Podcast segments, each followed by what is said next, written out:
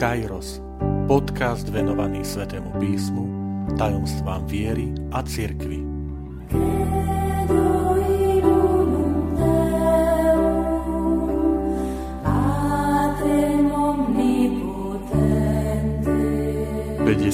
druhá časť, 8. žalm, je nádhernou oslavou Stvoriteľa.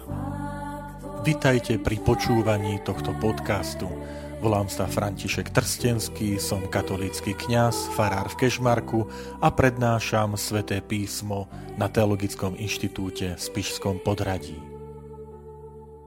Milí priatelia, chcem vám v tejto časti ponúknuť pohľad na ešte jeden žalm, je to žalm číslo 8, ktorý je nádhernou chválou. Človek ponorený do noci sa cíti ako zrnko piesku v porovnaní s nekonečnosťou a bezhraničným priestorom, ktoré sa klenú nad ním.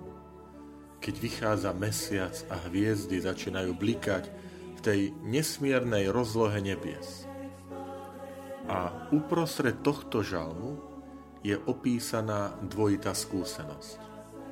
Na jednej strane sa ľudská osoba cíti takmer nepatrná oproti tej nádhere stvorenstva. Na druhej strane sa Boh skláňa k človeku a korunuje ho ako miesto kráľa, ako svojho zástupcu a správcu celého toho nádherného tvorstva. Poďme sa na to pozrieť. Poďme sa pozrieť na ten, na ten žalm číslo 8. Žalmista sa obracia na Boha z pohľadu spoločenstva, komunity. Hovorí, pane, náš vládca, nie môj, pane, náš vládca. A toto zvolanie, pane náš vládca, aké vznešené je tvoj meno na celej zemi, vlastne ohraničuje celý žalm. Zaznieva na začiatku a potom na konci. Je to akoby istý refrén, ktorý zaznieva. E, je to pozvanie e, zaznieť chválou na stvoriteľa. Skôr ako si pozrieme aspoň niektoré z tých veršov, započúvajme sa teraz do textu tohto 8. žalmu zbormajstrovi na nápev piesne Lis, Dávidov žalm. Pane náš vládca, aké vznešené je Tvoje meno na celej zemi. Tvoja veleba sa znáša nad nebesia. Z úst nemluvniat a dojčeniec pripravil si si chválu naprotiveň svojim nepriateľom, aby si umlčal pomstivého nepriateľa keď hľadím na nebesia, dielo tvojich rúk, na mesiac a na hviezdy, ktoré si ty stvoril, čože je človek, že naň pamätáš, a syn človeka, že sa ho ujímaš. Stvoril si ho len o niečo menšieho od anielov, slávou a cťou si ho ovenčil. A ustanovil si ho za vládcu nad dielami tvojich rúk – Všetko si mu položil pod nohy, ovce a všetok domáci statok, aj všetku poľnú zver, vtáctvo pod oblou a ryby v mori, i všetko, čo sa hýbe pod dne morskom. Pane náš vládca, aké vznešené je Tvoje meno na celej zemi. Začnem teda e, prvým veršom, ktorý je nadpis. Tam zaznieva zbormajstrovi na nápev piesne Lis Dávidov žalm. My presne už nevieme, čo znamená ten nápev lis. A ešte dodám, že tieto nadpisy, nadpisy žalmov, ne, nepatria, nie sú súčasťou inšpirovaného textu. Čiže oni boli vložené neskôr, neskorším prekladateľom alebo ďalším, ktorý tie texty vkladal a nie sú súčasťou inšpirovaného textu. Ale je tu zaujímavé, že je tu spomienka na lis. A my vieme, že počas Sviatku stánkov, to bolo na jeseň, sa zbieralo aj hrozno a lisovalo sa nové víno. Žalm tak v neskoršom období mohol byť používaný ako poďakovanie za úrodu, oslava stvoriteľa, všetkého toho, tej krásy, úrody. A mohlo to byť poďakovanie teda pánovi. Páči sa mi e, komentár, ktorý hovorí svätý Augustín, cirkevný učiteľ z staroveku, zomrel v roku 430 po Kristovi. A on hovorí, lis, lis na hrozno symbolizuje církev. Tak ako lisovaním sa ovocie čistí, tak aj církev oddeluje duchovné ovocie ľudí, keď príde ich čas. Hrozno symbolizuje Božie slovo. Ako hrozno prechádza do lisov, aby sa stalo vínom, tak Božie slovo prechádza do uší poslucháčov. Lisy na hrozno symbolizujú mučeníctvo. Telesné pozostatky tých, ktorí vyznali vieru v Krista, ostali na zemi, ale ich duše prešli do nebeského príbytku. A tak v tom slovenskom texte máme na nápev piesne Lis. Možno v skutočnosti išlo nejaký hudobný nástroj, alebo nejaký nápev, melódiu, ktorá mala pomáhať pri prednese žalmu. Len pripomeniem, že ten istý výraz nájdeme aj v žalme, v nadpise žalmu 81 a 84. Ako som už povedal, ten žalm je ohraničený tým zvolaním Pane náš vládca, aké vznešené je Tvoje meno na celej zemi. To je úvod a záver. A to podstatné je v tom centre, v tom jadre. Poďme sa pozrieť. Pane náš vládca je vyjadrením človeka, ktorý s úžasom a pokorou rozíma, kontempluje tie Božie diela. Tu sú dve označenia. Boh je označený pán a vládca. Pán označuje majiteľa domu alebo pozemku. Čiže aj tu je postavený, že to patrí pánovi ten stvorený svet. Boh je nad tým všetkým. A potom aj vládca je vyjadrením istého majestátu, veľkosti. Božiu prítomnosť a veľkosť môže človek spoznať z jeho diel. Preto svetopisec hovorí o Božom mene, ktoré je vznešené na celej zemi, lebo meno zastupuje osobu. Som to spomínal v predchádzajúcich častiach dôležitosť Božieho mena. V našom prípade teda zastupuje Boha, preto je sveté. A prí, príroda je viditeľným sprítomnením tejto existencie Boha vo svete. Ak istá osoba je mocná, potom aj jej meno predstavuje istú moc. Preto v staroveku králi nechávali zapisovať svoje mená na steny chrámov, na steny stĺpov alebo svoch. Boh je kráľom. A kde nájdeme jeho meno zapísané? No v jeho dielach. Jeho diela rozprávajú o veľkosti Božej. Jeho diela vydávajú svedectvo o Božom mene.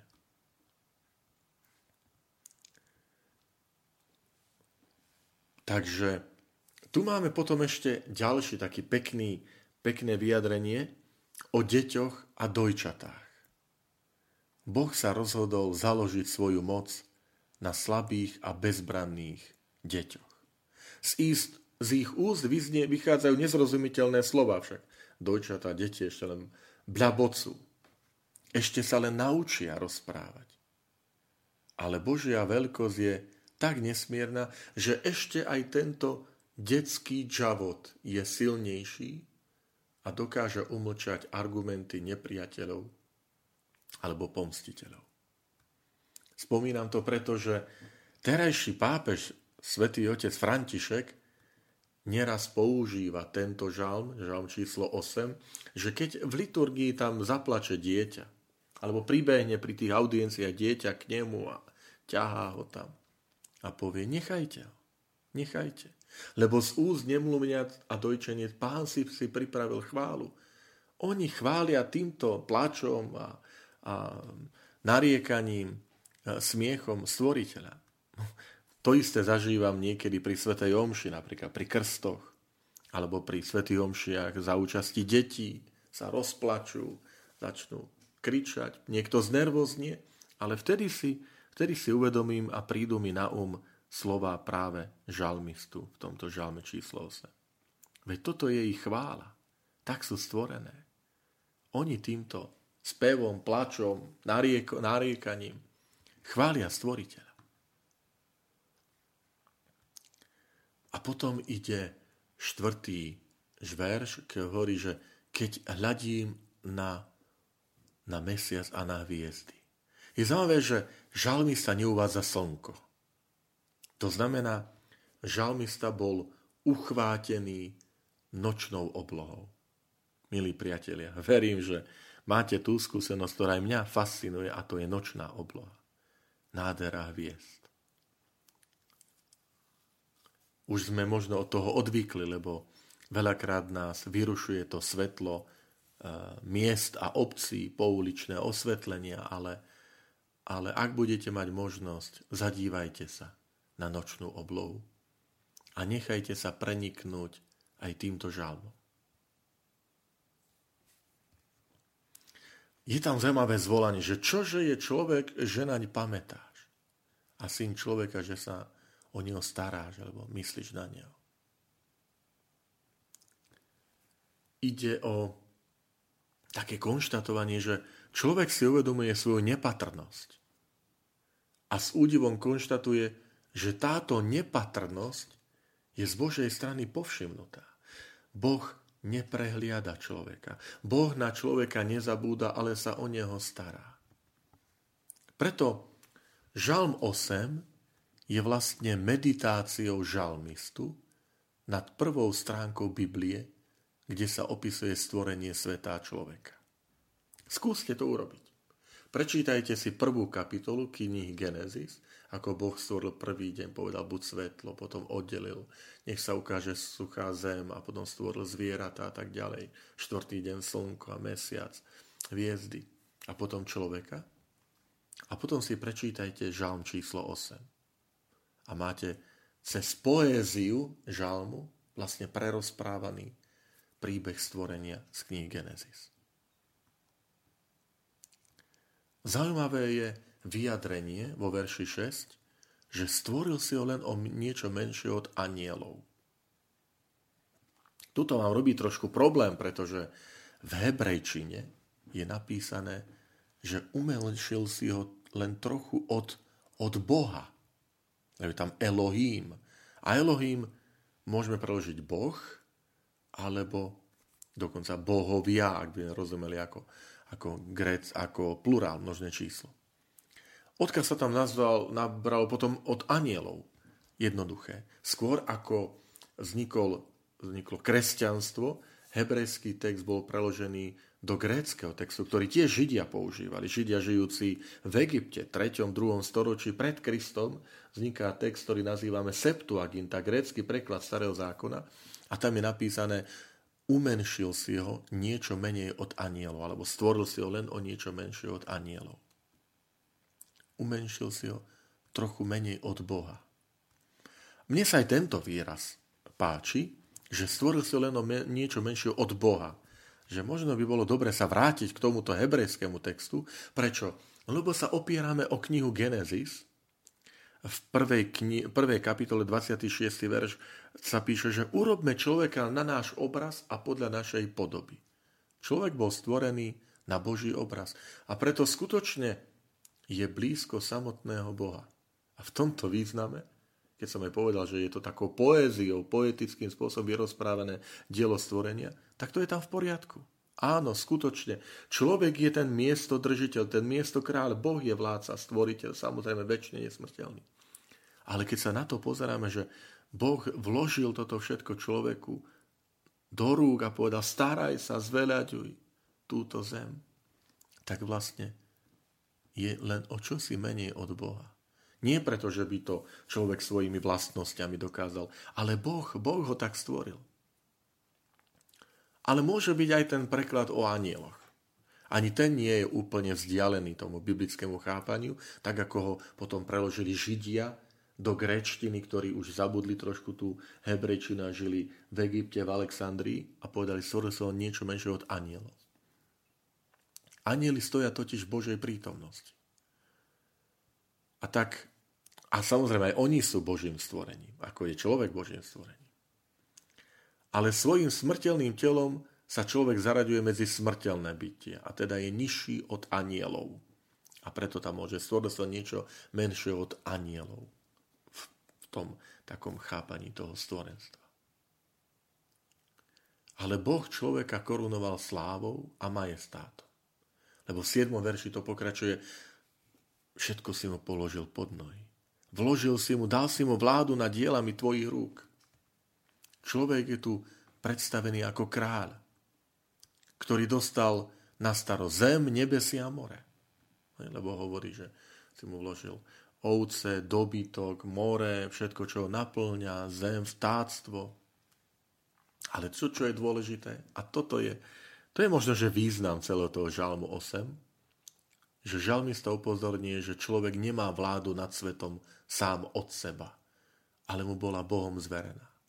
Nie je teda absolútnym kráľom, ale lepšie povedané je miesto kráľom. Jeho vláda sa rozperstiera na ten materiálny, viditeľný svet, pričom skutočným vládcom je a ostáva Boh, čo znova pripomína ten posledný verš, ktorý zaznieva ako antifóna. Pane náš vládca, aké vznešené je Tvoje meno na celej zemi. Je dôležité, aby sme na to nezabúdali. Lebo sa to stáva, že človek chce byť ako Boh. A teda ten žalm nás učí aj takej pokore, aj, aj tej Božej veľkosti, že Boh sa nebál, nebojí sa zveriť tú starostlivosť do ľudských rúk a nepríde o jeho majestát, nepríde o svoju väčnosť a, a nesmrteľnosť. Skôr je vždy v obave, čo my ľudia s tým urobíme. Že chceme potom vytesniť Boha. Milí priatelia, chcem ešte upozorniť na tú aplikáciu tohto žalmu, ktorú nachádzame v liste Hebrejom, v druhej kapitole.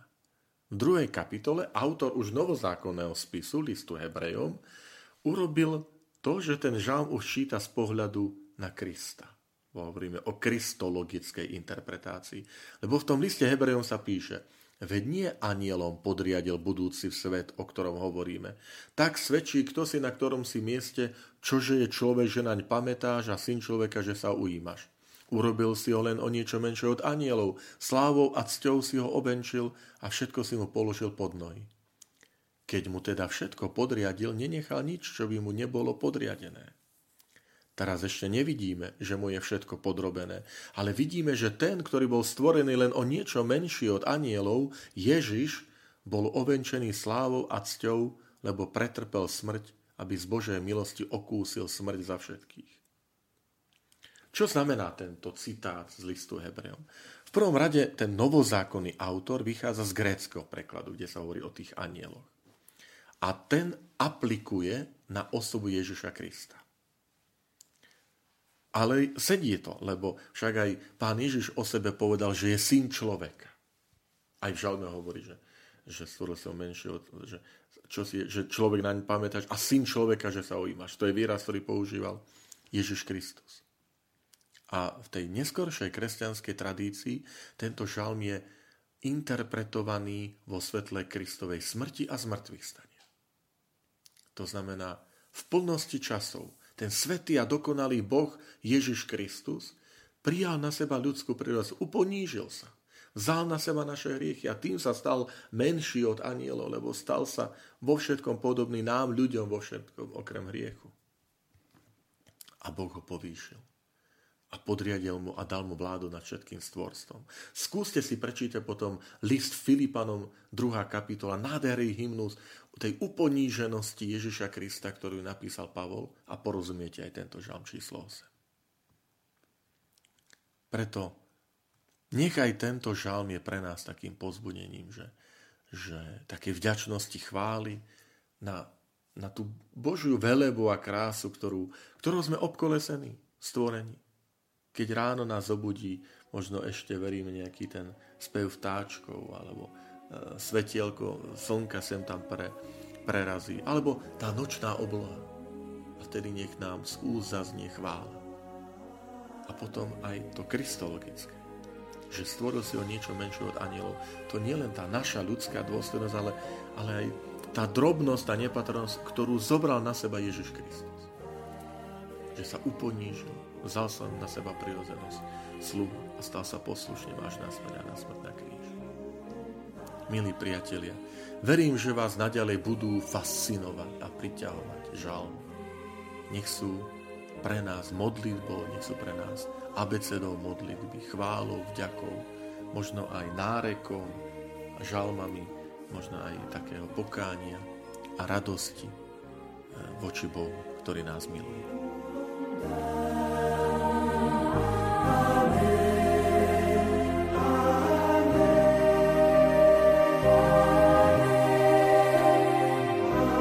Ďakujem, že ste počúvali tento podcast. Teším sa na ďalšie stretnutie s vami. Sledujte naše aktivity na web stránke farnosti Kežmarok www.fara.kezmarok.sk alebo na Facebooku farnosti Kežmarok.